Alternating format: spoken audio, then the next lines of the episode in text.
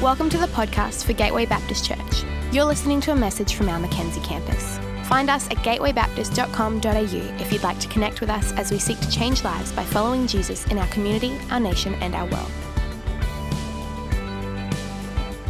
Well, we started a new series last week called Presence. It's our, our word that we believe God has given us for 2020, stirring up a hunger for His presence in our hearts.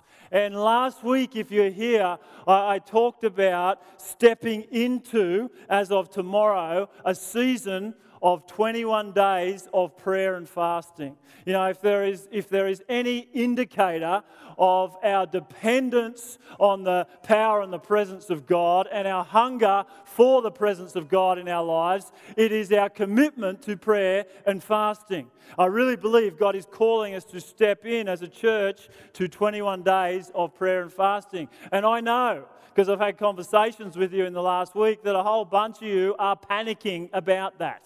You're going, is that even possible? What are you talking about? You know, what do you mean uh, by that? Well, I, I hope that uh, today I can unpack that a little bit, but I hope more importantly that God will speak to us and that God will give us wisdom to know how to step in to this season and that God will stir up a hunger in us uh, for His presence. And we might walk out today just believing believing that God is going to bring blessing and breakthrough as we as a community and all our campuses together pray and fast together.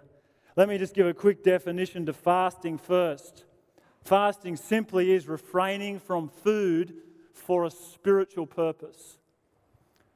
As Christians, we're not the only people that fast, but if I can just uh, maybe put it a little bit more into uh, to our language, it's refraining from the pleasure of food to actually enjoy the very presence of God. Refraining from the pleasure of food to enjoy the very presence and pleasure of God. Come on, put your hand up if you love food. Come on, hands up if you love food. Half of you do, half of you are lying. But, you know, we all, you know, love food. If, if there's any food that you could eat right now, what would you choose?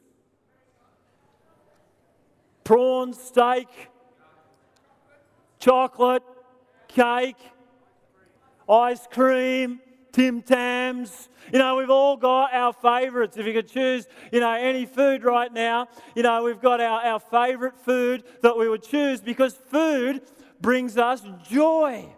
You know, we celebrate together with food because it brings us joy. We make cakes to celebrate birthdays. We go out to restaurants we enjoy, you know, to celebrate anniversaries. Food brings us joy. I mean, who's ever been to a party with no food? I mean, who's ever been to a party where the only food is, is carrot and celery sticks? I mean, that's not a party, that's purgatory. You know, we, we, we celebrate with food and food that we enjoy because food brings us joy and food brings us comfort. I'm not going to ask for a show of hands here, but I know that it's true. When you're feeling lonely, stressed, tired, you know, who's just kind of reached into the cupboard just for one Tim Tam, but it wasn't quite enough and you ended up eating the whole row? You know, who's ever just in a moment of, uh, of loneliness kind of dipped in with a spoon into the freezer to get a little scoop of ice cream and ended up eating the whole tub?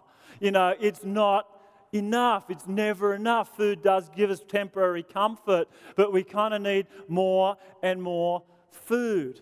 You know, food is a gift from God. Food is a reward. You know, I will ask for a show of hands. There's a bunch of parents in the room. You know, as parents, here in the room who has turned around from the front seat of the car and said to their restless kids as they're fighting and squabbling and crying in the back seat, if you'll just be good, if you'll just be quiet, or even in darker moments, if you'll just shut up for 30 minutes, I'll give you McDonald's for dinner before we get home. Come on, who said that to their kids? Who said that to their husband? You know, Food is a reward. Food brings us joy. Food brings us comfort. Food is a reward. Food is a gift from God that strengthens our bodies. We need food to fuel our bodies. And what an incredible reward it is. Two all beef patties, special, special sauce, lettuce, onions, pickles, something or other on a sesame seed bun. I mean, what an incredible reward. It's a slightly smaller reward than what it used to be, I'm sure. But it's a reward. I mean, I had to buy this last night because you can't buy them, you know, before uh, 10 or 11 o'clock during the day. It's been sitting cold, you know, on my bench and my desk for, for the last 12 hours, but it's still tempting me. It's an incredible reward. Gift from God to strengthen our bodies. You know, if you eat just one of these as a reward, it gives you enough strength and fuel in your body to run for 45 minutes. Then, if you get the whole meal deal and you get a large fries, there's another 40 minutes of running. And then, if you make the bad, unhealthy choice of getting Super Coke rather than Coke Zero, there is another 40 minutes of running. Just in this little meal here alone is the fuel and the strength that you need to run a half marathon. So if you buy this on the way home, you need to run a half marathon before the sun goes down tonight. You know, it's never quite enough, though, is it? Even when all of that strength and fuel gets put into our body, there has been many times where I've polished all that off and just decided to go back for one more happy meal.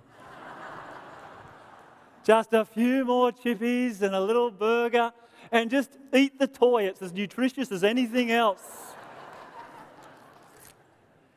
It doesn't matter how much strength we put into our bodies, it's never kind of enough. You see, the culture of convenient food that we live in means that we fill our bodies with more energy than what we actually need because it's never enough joy and comfort to satisfy the longings of our soul. This culture of convenience of food. We fill our bodies with far more strength and energy than what we need because it will never be enough comfort and joy to fulfill the longings of our soul.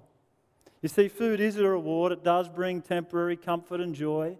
And eating is a routine that gives strength to our bodies. And so, fasting then is an intentional disruption to our routine of eating. And can I say, however, you might step in to this 21 days of prayer and fasting, fasting is supposed to be an interruption to our normal routine. It will be for me. You know, I, I, I really love exercise. I, I, love running. I love lifting weights. I will do one of those things nearly every day of the week, and then I'll reward myself with far too much food for the energy that I've just uh, uh, expanded. But when I'm fasting, I've barely got the energy to walk around the block. It, it makes you weak. Know, fasting is an intentional disruption to our normal routine of eating. We need to eat, we need to put strength in our bodies, but fasting is an intentional disruption to come before God in a time of absolute weakness and humility and desperation and say, God, you are my comfort. You are my joy. You are my reward. And you are enough. That's what fasting is all about. And right throughout history, we actually see godly people, people who wanted to know the presence of God, you know, refraining from the pleasure of food for a time so that they would step into the presence of God and see the power of God poured out in a powerful way. Let me just race through these fairly quickly. In the Old Testament, you know, we see Moses, Moses fasted for 40 days and 40 nights before, you know, he uh, received the Ten Commandments. A pivotal time in world history. Just saying, God, this is all about you. King David fasted to humble himself before the Lord, the most powerful man in all the land. Said, God, this is not about me, this is about you. Jehoshaphat proclaimed a fast for Judah when they were coming, when an enemy was coming against them that they just knew they didn't have the power to overcome. He called the whole nation to fast. Joel called a fast to avert the, the judgment of God, you know, over God's chosen people. And, and, and in Nineveh, you know, they fasted and prayed to avoid God's judgment coming upon them as a town, as a city. And Esther, declared a three day fast prior to risking her life to save her people. Right throughout the Old Testament. That's just a couple. There's a heap more examples of godly people refraining from the pleasure of food for a time to hunger after the presence of God, to believe for the power, the blessing, a breakthrough from God to come from heaven. In the New Testament, Anna fasted regularly in the temple as she prayed for the Messiah to come. The Messiah did come, and Jesus fasted for 40 days and 40 nights before he began his ministry. And then, one of, in one of his first ever sermons, he teaches his disciples what to do when they fast. This is what I want you to do. Uh, and then when John's disciples came and said, You know, how come, you know, we're fasting all the time and your disciples aren't? Jesus says, When I'm gone, they will fast. This wasn't a question. He says, When you fast, this is what I want you to do. And when I'm gone, that's when they're going to fast. And then we see, you know, after the death and the resurrection of Jesus, local church just like us, a church in Antioch, they are fasting and they are praying, and the Holy Spirit says to them, I want you to set aside for me Saul and Barnabas to take the gospel to the ends of the earth. They hadn't heard that before that we know of. And the gospel goes throughout the Roman Empire. And then later on, before they actually sent them out, they chose together as a church to fast and pray and laid hands on them, and they believed for miraculous blessing and breakthrough through the power of the Holy Spirit. Old Testament, New Testament. Godly people refraining from the pleasure of food for a season to enjoy the presence of God and to trust in the power of God to bring blessing and breakthrough. And it's very clear in Scripture. Tim's already read it as we uh, came to the communion table this morning that Jesus expects his followers to fast until he comes again. In heaven, in the resurrection, when, when all is made new again, we won't have to fast. But right now, it's an important spiritual discipline. In fact, when Jesus preaches that first sermon of the Sermon uh, on the Mount that's you know, become so instrumental you know, for followers of Jesus for 2,000 years since, there's three things that he says that are really important. If you do this, there'll be a reward. Firstly, he says, if you give the way I'm calling you to give, there'll be a reward. And as followers of Jesus, we go, yeah, it's important to give. If you're here and you're a mature follower of Jesus, you've worked out already that giving is an important spiritual discipline, and there's a reward for giving. Sometimes the reward is seeing the impact, like we've just celebrated this morning, of God doing his ministry around the world. And sometimes the reward is a blessing coming back from God that you know it had nothing to do with you, but God was just providing for you. But there's a reward for giving. Uh, and then the next little section, he says, when you pray and, and you pray in private and, and, you, and you pray and you call out your Father in heaven to bring blessing from heaven to earth, he says, if you pray like that, there'll be a reward. And we kind of get that. We know that if you're a mature follower of Jesus, you know that, that we need to pray. It's an important discipline, and there'll be a reward when we pray. Then there's a third one. He only, only three, three spiritual disciplines that he actually, you know, slots in to this particular, you know, sermon that he gives. That he says, when you do it, there'll be a reward. The third one, the first is giving. The second is praying. The third one is, the third one is, it's fasting. It says when you fast, Do it like this and there'll be a reward. We kind of get the giving, we get the praying. I wonder if we've just kind of forgotten a little bit about the fasting. But Jesus expects his followers to fast until he comes again. You know, Jesus spent a lot of time with his disciples celebrating. They were at weddings and parties and they were enjoying food and fellowship, and people were noticing. And, uh, and John the Baptist's disciples came along and they said, Hey, this isn't fair. We're fasting all the time. Your disciples are eating all the time. And it's kind of like, you know, I, kind of picture them going, you know, up to Jesus and going, Dad, it's not fair. It's kind of like anyone, you know, the oldest sibling in a family. Just put your hand up if you're the oldest of your, your brothers and sisters. Yeah, me too. I tell you, it's not fair being the oldest sibling. When I was growing up, going to school, I'd have to break my leg and cut my head open in my sleep to get a day off school. If I just broke my leg, Dad would say, She'll be right, just kind of walk like this. But if I did break my leg and cut my head open, I could get a day off school. Once my younger sisters came along, new rules. They'd wake up with a tiny little sniffle somewhere up their left nostril, and they had an assignment due that day and they hadn't done it. Dad, can I have a day off? Sure. What do you want me to get you at the shops for lunch? They've told that, took them 20 years to admit to that story, but it's true. New rules, and this is what's going on here you know, for John's disciples, the kind of the older disciples have been following John a bit longer and going, hey, they're not following the rules, Jesus. This isn't fair. And as always, whatever discipline Jesus calls us into, it's not about rules. It's about relationships, and relationships go through different seasons. And he says, right now, the bridegroom is with them. It's time to celebrate. That's the season we're in because it's going to be a long time between drinks. I'm going to go back to my father. It's going to be a long time between drinks. We're going to eat now, we're going to celebrate now, but when I'm gone, they're going to fast until I come again. And then when Jesus is teaching his followers how to fast, he says, Don't look somber like the hypocrites do you know, walking around looking all, you know, haggard. He says, put, wash your face, put some oil on, on your head, and fast in private. And, and when God sees what you do in private, He will reward you. You see, the Pharisees were fasting a lot. But what they were doing is they were making themselves look hungry and haggard.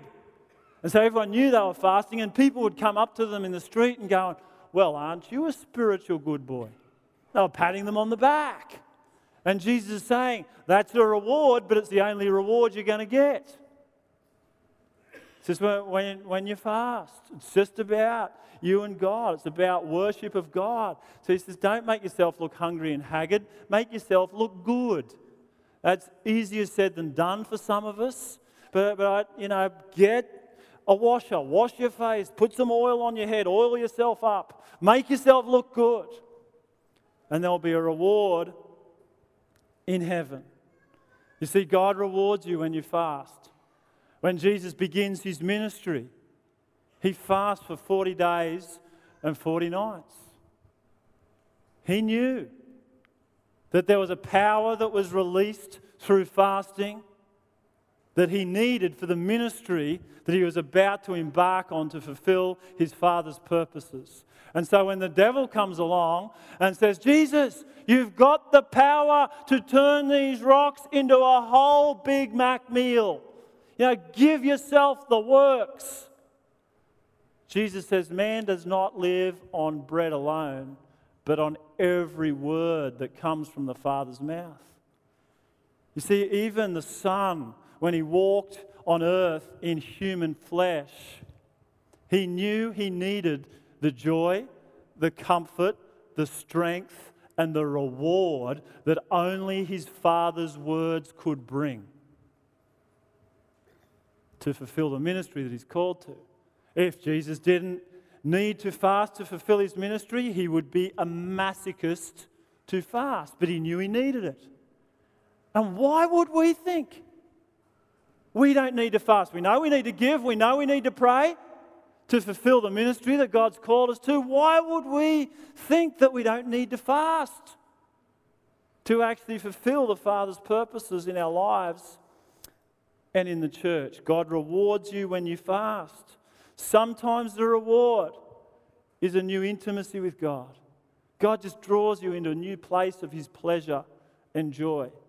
Sometimes the, the reward is a word from God that, that gives discernment for the future. Something that you've been trying to rack your own brain about and you can't work it out, but God just brings a word that's the reward. Sometimes the reward is a powerful breakthrough. Power from heaven is just poured out. And there's a breakthrough in your family, in your marriage, in your finances, in your business, in a ministry that you've embarked upon. But God, just in that moment, as we discipline ourselves to hunger after His presence more than any other thing, God pours out power. Sometimes that's the reward. Just as I was praying just this morning, I wasn't planning to say this before this morning, but just, just felt like God was saying to some of us that as we step into this season of prayer and fasting, He's actually going to give us some keys. You see, these keys here uh, one is the key to my home. I get access to my home, and one is the key uh, to this church. Because of my position in my family, I get access to everything that's in my home because of my position in this church, I get access to everything that's in this church. And what Jesus has done for us when he died on the cross to forgive our sins and rose from the dead to, to bring us into new life with his Father, he says, I'm giving you the keys of the kingdom of heaven. You know, what, what, you, what you loose you know, on, on, earth will be loosed in heaven. What you loose, you know, what you bind on earth will be bound in heaven. He says, I'm giving you some keys because I've given you access into the very throne room of God. Ephesians chapter 1 says that we are blessed with every spiritual blessing in Christ.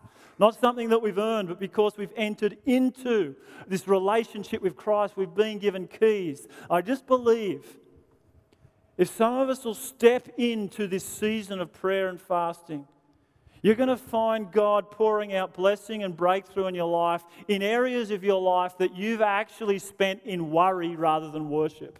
You've been racking your brain thinking, how can I, I, possibly work this out? And you've come up with no answers and you've not seen a breakthrough. And I believe some of us, we're going to step into this place of new, just weakness and humility and dependence and hunger before God. And God's going to show us the keys to unlock a breakthrough, to bring a blessing that we haven't been able to work out for ourselves. You see, when we fast and pray together, or so when we fast and pray in private, there's always a reward from God personally.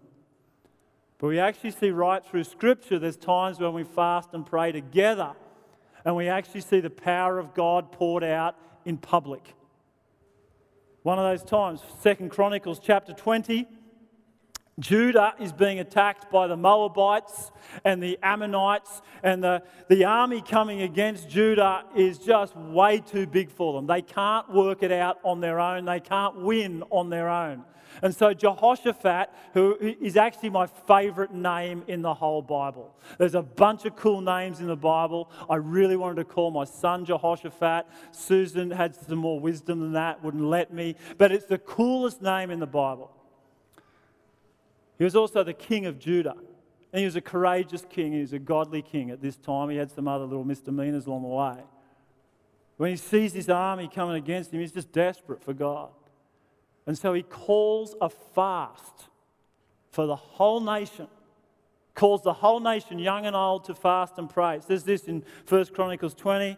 Um, 2 Chronicles 20. Alarmed, Jehoshaphat resolved to inquire of the Lord, and he proclaimed a, one more time, proclaimed a, for all Judah. The people of Judah came together to seek help from the Lord. Indeed, they came from every town in Judah to seek him. He cried out to God and he said, we have no power to face this vast army that's attacking us. I love this next sentence. We do not know what to do, but our eyes are on you. We do not know what to do, but our eyes are on you. All the men of Judah, with their wives and their children and their little ones, stood there before the Lord in prayer and fasting. The whole nation fasted. They cried out to God. There was an unwinnable battle in front of them. Many of you know the story. You know, God told them to send the worship team out to battle first. And so they got this army coming against them with, with chariots and spears and javelins. And, and the nation of Judah goes out playing the guitar and the flute. You know, it's kind of not an equal battle. I actually love his story because it would have been one of the days being tone deaf. I'm way up the back. You know, we'd be sending out, you know, Mark and Eads and Scotty, you know, singing and playing their instruments, and they'd be dodging the spears and the javelins, and I'd be taking it easy up the back. I, I like this battle plan. Then this crazy story, a miracle happens. Blessing of God is poured out, and a breakthrough happens. God sets these ambushes against the army, and a whole nation is saved because a whole nation came before God in prayer and fasting and said, We do not know what to do, but our eyes are on you. Whole nation saved. It's happened before, can happen again in a little more recent history, 1756, George II, King of England, saw France, an invading army, coming against them, and they were terrified. And the King of England calls a fast for the whole nation of England. He calls them to fill the churches for a day and to pray and to fast. Imagine the royal family doing that today. You know, Wills and Kate on the front page of the Woman's Weekly next to the winter warmer recipes, calling the whole nation to pray and fast. I mean, if Meghan said it, a bunch of people might listen, but you know, the royal family have forgotten the, the, the power of prayer and fasting. The, the scary thing is, I think the church in the West has also forgotten the power of prayer and fasting. Listen to what Wesley says when he records what happened. He says, The first, the fast day was a glorious day, such as London has scarce seen since the Restoration. Every church in the city was more than full, and a solemn seriousness sat on every face. Surely God heareth prayer and there will be yet a lengthening of our tranquility. Then he added later, humility was turned into nat- national rejoicing for the threatened invasion by, by the French was averted. Incredible. As a nation filled their churches and fasted and prayed. They saw the power of God save their nation. The royal family has forgotten about the power of prayer and fasting, and I do think the church in Australia has forgotten the power of prayer and fasting, and God is waking us up. God is waking us up. Our nation needs Jesus. You know, Paul says if, the, if there is no resurrection, then by all means, eat, drink, and be merry. There's nothing else. And I'd say, of all the scriptures in the Bible, it kind of describes the state of our nation at the moment. Eat, drink, and be merry. Because there's nothing else. But what is happening across our nation is people, young and old, are discovering that it's not enough. That food might fill our stomachs, but it doesn't fill the hunger in our souls. And so we have a generation of young people living without hope killing themselves every day. We have a generation of old people dying of loneliness. We have suburbs full of people heading to a Christless eternity. And we're sitting back and just watching it happen, scratching our heads, wondering, what can we do? I wonder if we need to, in our season, reply, you know, like the people of Judah under Jehoshaphat's reign and say, God, we don't know what to do, but our eyes are on you.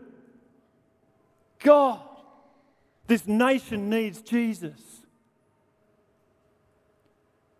We don't need something more to ingest into our bodies to give us strength, comfort, and joy.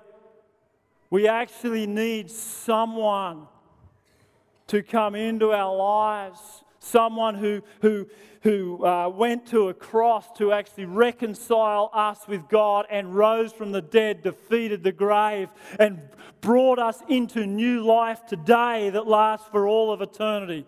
Jesus, the bread of life. You know, he who comes to me will never go hungry again. Jesus, the living water. I, I want to fill you to overflowing so that you get blessed and the people around you get blessed. Are you hungry for the presence of God? So I tell you, our nation is desperate for Jesus in the past.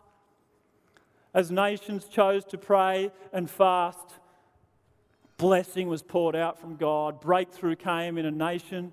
And when a church commits to fast and pray, God brings blessing and breakthrough in the church and the community. You know, when Jesus said, this is important because this might be confusing for some people. When Jesus says, when you fast, don't be like the hypocrites just doing it to get seen. He's not saying that we can't fast together. He's not saying that you can't let other people know that you're fasting. He's simply saying that our motive should always be about worship to God and not to try and look spiritual to others. And so when we call the church to fast and pray, there's nothing wrong with others knowing that you're fasting and praying. He just says, don't go out of your way to look hungry and haggard. I don't want to see any hungry and haggard people walking through the doors next week. Put some oil on your face, make yourself look good. I know it's harder for some of us than others, but have a crack. Churches have fasted and prayed together throughout history in the Bible. Acts chapter 13 says this a local church in Antioch, a local church just like us, were fasting and praying. says this while they were ministering to the Lord and fasting, the Holy Spirit said, so as they're fasting, they weren't planning for this, it's just the Holy Spirit said in this moment, Set apart for me Barnabas and Saul for the work to which I've called them. Then, when they'd fasted and prayed and laid their hands on them, they sent them away. So, being sent out by the Holy Spirit, they went down to Seleucia, and from there they sailed to Cyprus. Let me just give you a little bit of context to that passage. Sometimes we read the Bible like one chapter to the next is five minutes apart in Acts chapter 1, as Jesus' last words to them was, You'll be filled with power from the Holy Spirit, and you're to be my witnesses in Jerusalem, Judea, Samaria, and to the ends of the earth. Right? That's Acts chapter 1.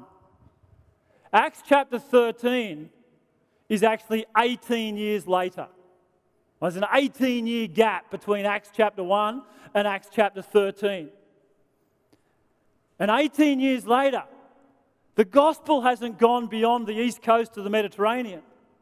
The gospel has gone to Jerusalem, Judea, Samaria, and a couple of isolated examples through persecution, an Ethiopian eunuch. You know, the gospel had kind of, you know, inadvertently in our mind, but by God's providence, gone to other places. But there was no intention by the local church by 18 years later, by Acts chapter 13, to actually take the gospel and plant churches beyond Jerusalem, Judea, and Samaria. The gospel hadn't yet gone to the ends of the earth. But as a local church, just like us, fasted and prayed, they heard the Holy Spirit say, Set apart Barnabas and Saul for this ministry, and they sent them out. This moment of prayer and fasting sparked a missional movement that would mean Christianity would become the dominant religion in the Roman Empire within 200 years. And none of the, the letters from Paul were written at this point, but half the New Testament would be written Because Paul, because this local church prayed and they fasted and they sent Paul out to take the gospel to the ends of the earth and it made its way to us. And while he's doing it, he wrote half of the New Testament that is still encouraging and empowering the church in the ends of the earth and even in Australia today. You see, the course of history changed because a local church prayed and fasted. It's happened before. It can happen again. What would happen? What would happen if we got serious about prayer and fasting? About coming before God in a place of absolute weakness and humility and dependence and saying, God, we don't know what to do but our eyes are on you. How hungry are you to see just the blessing of God poured out in our church? How hungry are you to see, you know, breakthrough happen in your family? In your marriage, in your business, in your ministry, in your community that you're part, part of. How hungry are you to see that happen? Are you actually hungrier for the power and the presence of God than you are for the food that will sustain you? Are you hungry for God? What would happen if we got serious about prayer and fasting as a church? Is there Anyone that would like to find out? Three of you. One of them was my wife. Is there anyone that would like to find out? I really want to encourage you to step in to this season 21 days of prayer and fasting. Let me get really practical for a minute. There's a, there's a bunch of people have already come to me and said, I, I, just believe God's told me to fast for 21 days. Just, just water and vegetable juice or just do without food for 21 days. Now, I believe God's going to bless them. There's going to be incredible reward for them. I recognize not everyone can do that. In fact, I can't do that in this season. I'm going to fast one day each week for the first two weeks, and then that last week I'm going to fast for a week leading up to the end of this season. And there'll be some of you here today, say for work reasons, medical reasons, you know, all sorts of different reasons of what's happening in your life. You can't possibly fast for a whole 21 days. Well, I'm not standing here saying that's what you should do if you're really spiritual. What I'm saying is, ask God, how's He calling you to step into this season? For some of you, it might be saying, I'm going to fast lunch for the next three weeks. And during that, you know, 20 or 30 minute lunch break I normally have, I'm going to pray. I'm just going to give myself to prayer in that season. It might be just choosing a day a week to fast. And out in the foyer is a board where you can just sign up and just say, hey, this is my day. What we'd like to do across all, every campus is to is to cover every day in prayer and fasting. And just maybe you want to say today, that's my day. Just put your email address there. We, we just love to encourage you as you step into that. For all of us, whether, whether you can fast, maybe you need to fast TV or social media or something, you know, other than food in this season. Maybe you need to do a Daniel fast do without all this kind of food and just eat fruit and vegetables for three weeks. That, that, that's up, that's between you and God. What, what I'm encouraging you to do is just to step into this season if you're part of this community and say, I'm in and I'm going to pray. We're going to cry out to God together. We, we got a uh, prayer booklet, a guide that just going to just help you to fuel your prayers over a 21 day period. We're going to come together on Tuesday nights in all of our campuses and pray. And I'm believing this Tuesday night's the first prayer meeting of the year. I'm believing there'll be too many people here to fit in the welcome lounge. We'll need to be right here, just praying together. I just encourage you to be here. Just one hour prayer meeting, six o'clock Tuesday night. It's going to be really important times all year, but particularly through this season. And then every Sunday, we're just going to have a time down the front here, just crying out to God together for blessing and for breakthrough. Are you hungry? You're hungry to see God move. You're hungry to see God just pour out blessing and breakthrough. If you are, I want to encourage you to have a go at fasting. Jesus doesn't just encourage you, he actually expects it, but I'm going to encourage you. Have a go. Have a go, see what God does. I've seen it throughout my life. You heard me say before in 1996, just starting out in ministry, a year into ministry, not seeing anyone get saved, and I was just hungry to see salvations. I fasted and prayed for the first time for three days ever in my life. Just saw a new confidence in the gospel. Changed me. 1999, it was not a fun fast. I actually had a, a season of fasting for a week, and it wasn't about confidence, it was about confession. I found myself just confessing sin everywhere I went. But I look back 21 years later and there's some sin that was rife in my life back then. There's just the power of it's completely broken today, 21 years later. 2011, we prayed together as a church. We, we prayed that we'd plant our first ever church down at Ormeau. Didn't know who was going to go, how we were going to do it, but we fasted and we prayed and God has poured out a blessing more than I could ever have imagined. Five campuses, more people in more places coming to know Jesus. And just last year was a really important season for me, trying to get discernment of the future. What was His call on my life across our state? Quite a, a difficult thing to discern. Went throughout the whole year last year. There was a Tuesday in July, I was fasting, and God just gave me this verse from Psalm 78 and just said, uh, You know, David with integrity of heart and skillful hands, he led the people. I just remember just writing in my journal, God, I want to be that kind of leader. Wherever you call me to lead, whether it's Gateway, across the state, wherever you want me to do, I want to be a leader like that. Integrity of heart and skillful hands. That afternoon, a colleague of mine at another church had no idea what had gone on in my prayer closet that morning. Just rang me and said, Mate, I really reckon you've got to throw your hat in the ring for this job. This is the verse God gave me for you Psalm 78. David led the people with integrity of heart and skillful hands. I see that in you. I want to encourage you. Have a go. It meant the world to me. God, I don't know what to do, but my eyes are on you. What would it look like for us to do that as a whole church over this next 21 days? God, we don't know what to do. We desperately need blessing and breakthrough in this nation. Our eyes are on you. Can I encourage you right now? Grab a little prayer card you got on the way in. Just find it wherever you've shoved it. Just grab it out. I know there's a prayer in your heart this morning for blessing and breakthrough. It's already there. Just write it out. Just take, just discipline yourself right now. There's pens in the pews in front of you. Grab one, steal one off the person next to you. Just write out. You're allowed to steal stuff when you're praying. Just write out what is that prayer for blessing and breakthrough?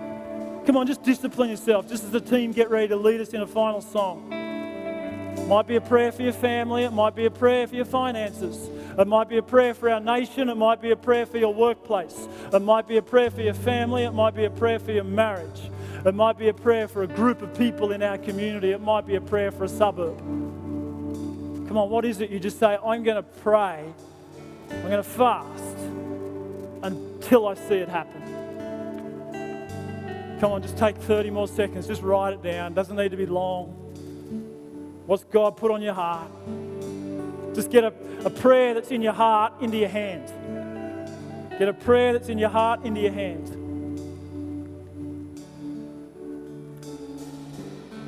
When you're ready, just, uh, just stand as I pray. When you're ready to stand, just, uh, just jump to your feet. Let me, let me pray for us. God, this morning, God, would you stir up hunger in our hearts for your presence? God, would you stir up faith? God, stir up faith in our hearts that you're a God who still responds to a desperate and dependent people.